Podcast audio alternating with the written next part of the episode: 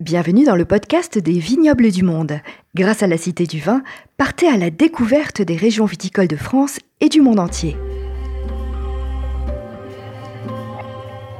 Dans ce nouveau podcast, je vous invite à découvrir les vignobles de Hongrie.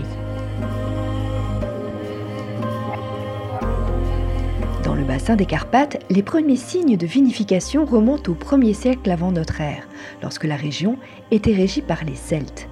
D'ailleurs, en Hongrie, on dit bor pour désigner le vin, un ancien mot probablement utilisé par les Huns et les Celtes qui signifie renaissance et résurrection, ce qui n'a vraiment rien en commun avec les dérivés du latin vinum que l'on retrouve habituellement en Europe. Ensuite, les Romains ont créé la province appelée Pannonia, une ancienne région située sur l'actuelle Autriche, Hongrie, Slovénie, Croatie et Serbie, ayant développé la vigne. Ce nom correspond aujourd'hui encore à la partie occidentale de la Hongrie. Dès cette époque, les vins hongrois rivalisaient déjà dans l'Empire romain avec ceux de la péninsule italienne, tant et si bien que l'empereur Domitien interdit carrément la production de vin en 92 après Jésus-Christ et ordonne l'arrachage des vignes. Ce n'est que 200 ans après, sous l'empereur Probus Valerius, que l'on commence à nouveau à en replanter en Pannonie et également dans la région de Balaton.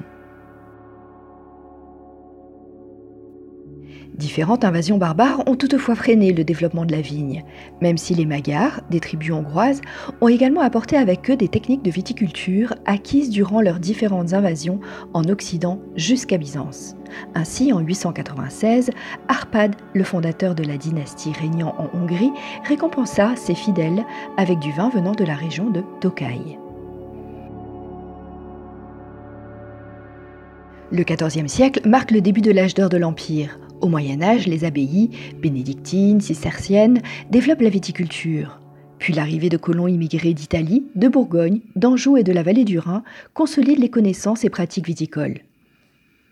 À partir de 1526, suivront 150 ans d'occupation ottomane avec l'invasion de la Hongrie par le sultan Soliman le Magnifique, qui heureusement n'affecta pas la production de vin. Et même, selon la légende, les soldats ottomans auraient même apporté un nouveau cépage encore planté de nos jours dans tous les Balkans, un cépage à la peau noire, le Kadarka.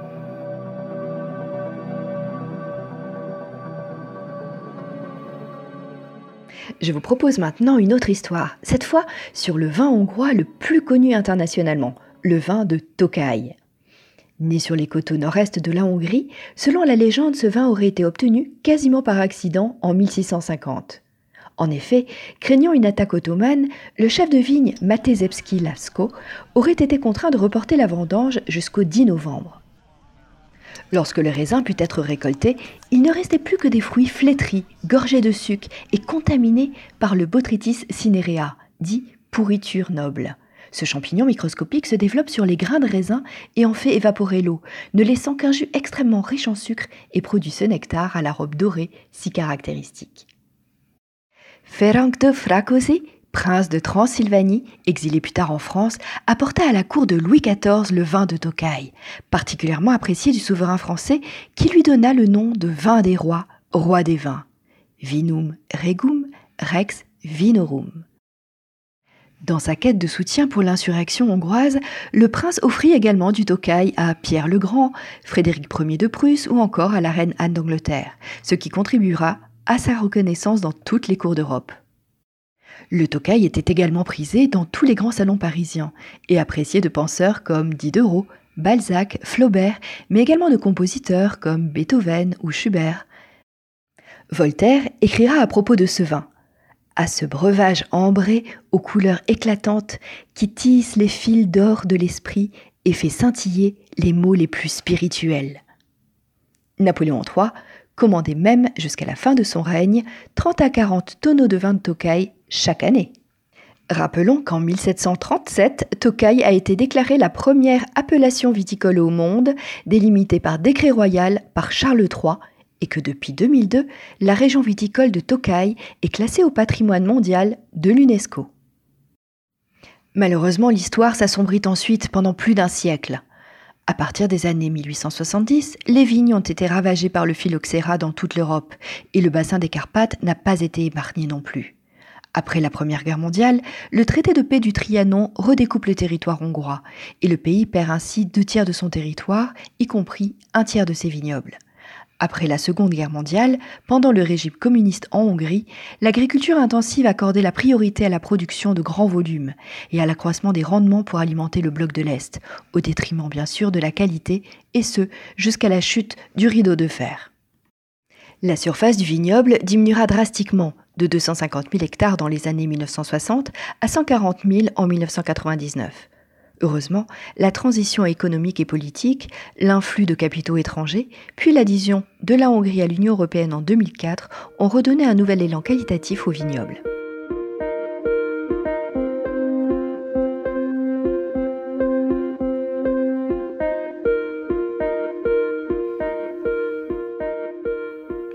La Hongrie jouit d'un climat continental avec des étés chauds et des hivers rigoureux, avec toutefois des influences méditerranéennes dans le sud du pays. La saison de croissance de la vigne dure environ 200 jours, ce qui permet aux variétés tardives de parfaitement mûrir. La Hongrie propose une mosaïque de terroirs extrêmement variée. On trouve dans le nord de la Hongrie, dans la région de Tokaj, plus de 400 volcans éteints. Les sous-sols volcaniques typiques comprennent du basalte, de la rhyolite, de l'andésite et des tufas. Ainsi, les vignes de Tokai sont cultivées sur 7000 hectares de terre volcanique, des sols poreux et chauds, riches en minéraux, qui retiennent l'eau tout en la laissant s'infiltrer. Dans d'autres régions, le sol pourrait être calcaire, contiendra du loess ou encore de la craie et du sable, comme par exemple dans la région du Danube avec la présence de sols alluvionnaires. Cette diversité de climats et de terroirs va marquer la personnalité des vins. Ils seront plus légers dans la partie nord du pays et plus opulents dans le sud.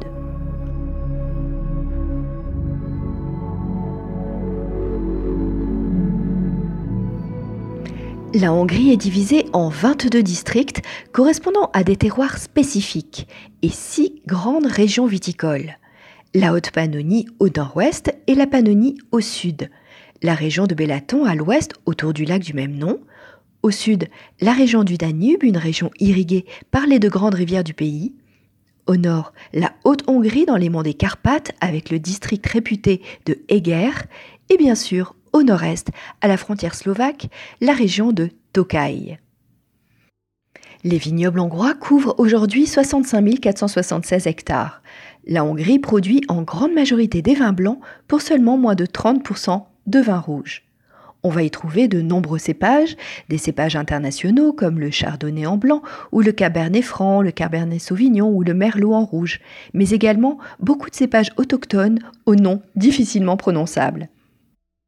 En cépage blanc tout d'abord, deux cépages emblématiques du Tokai avec leur peau fine sensible au botrytis, le Fourmint et le Archlevelou, qui est un petit peu plus floral.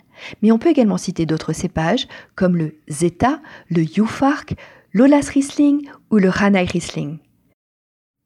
En cépage rouge, on peut citer le Kek Frankos, un cépage typique des Carpates que l'on peut retrouver dans d'autres pays sous le nom de Blaufränkisch, ou le Kadarta, qui est assez proche du pinot noir mais avec des baies à la peau plus fine et plus fragile.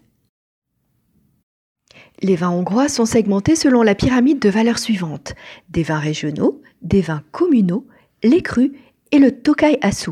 Au sommet de cette pyramide, le Tokayasu, ce vin historiquement renommé, comme on l'a déjà évoqué, est directement associé à la Hongrie. Pourtant, de nos jours, on trouve une belle diversité de vins hongrois, des blancs secs, des effervescents et également des rouges. Par exemple, on trouve dans la Haute-Hongrie, près de la ville historique de Eger, un vin rouge probablement le plus connu de Hongrie, l'Egri Bikaver, ce qui signifie sang de taureau d'Eger. Selon la légende, le nom de sang de taureau remonterait à la bataille entre les armées hongroises et ottomanes en 1552. Les Turcs, voyant des traces de jus rouge sur le menton des Hongrois, pensaient qu'ils s'abreuvaient de sang de taureau pour être plus forts. Légende pourtant difficile à croire quand on sait qu'à l'époque ne poussaient que des cépages blancs dans la région en raison de la fraîcheur du climat. Mais bon, la légende a tenu bon et les grilles Bicaver jouit d'une très belle renommée.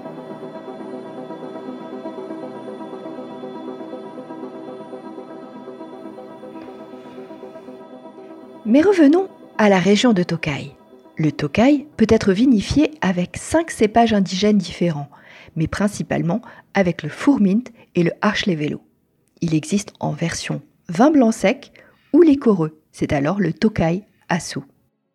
Pour le Tokai Asu, il faut attendre que les brouillards matinaux d'automne, qui se développent grâce à la présence de trois cours d'eau, développent la présence de botrytis. Ainsi, les raisins sont vendangés en novembre afin de permettre le développement optimal de la pourriture noble. La vendange est traditionnellement faite en plusieurs passages et par les femmes de la région qui y portent la plus grande attention. Toutefois, la vinification traditionnelle du Tokai diffère de ce que l'on peut connaître dans d'autres régions du monde, comme à Sauternes par exemple. En effet, le vin de Tokai Asu est obtenu par assemblage de deux matières. Les raisins botrytisés vont être versés dans des foudres. Par macération puis par pressage tout en douceur, un jus extrêmement concentré va s'écouler. Ce jus est appelé l'essentia. Il peut être vinifié tel quel et c'est un nectar pur ou réincorporé un peu plus tard. La pâte obtenue après pressage est appelée l'assou. L'assou est alors mélangé à un vin de base, c'est-à-dire un vin blanc sec, vinifié à partir de raisins non botrytisés. L'ajout d'assou est mesuré en seaux de 24 kg qui sont appelés des poutonis en hongrois. Le nombre de mesures ajoutées dans les tonneaux de 136 litres de vin de base va déterminer la teneur en sucre du vin. Par exemple, un Tokayasu 6 Poutonios correspond à 6 mesures d'assou pour un tonneau, ce qui va nous amener dans ce cas-là à un taux de sucre résiduel de plus de 200 grammes par litre.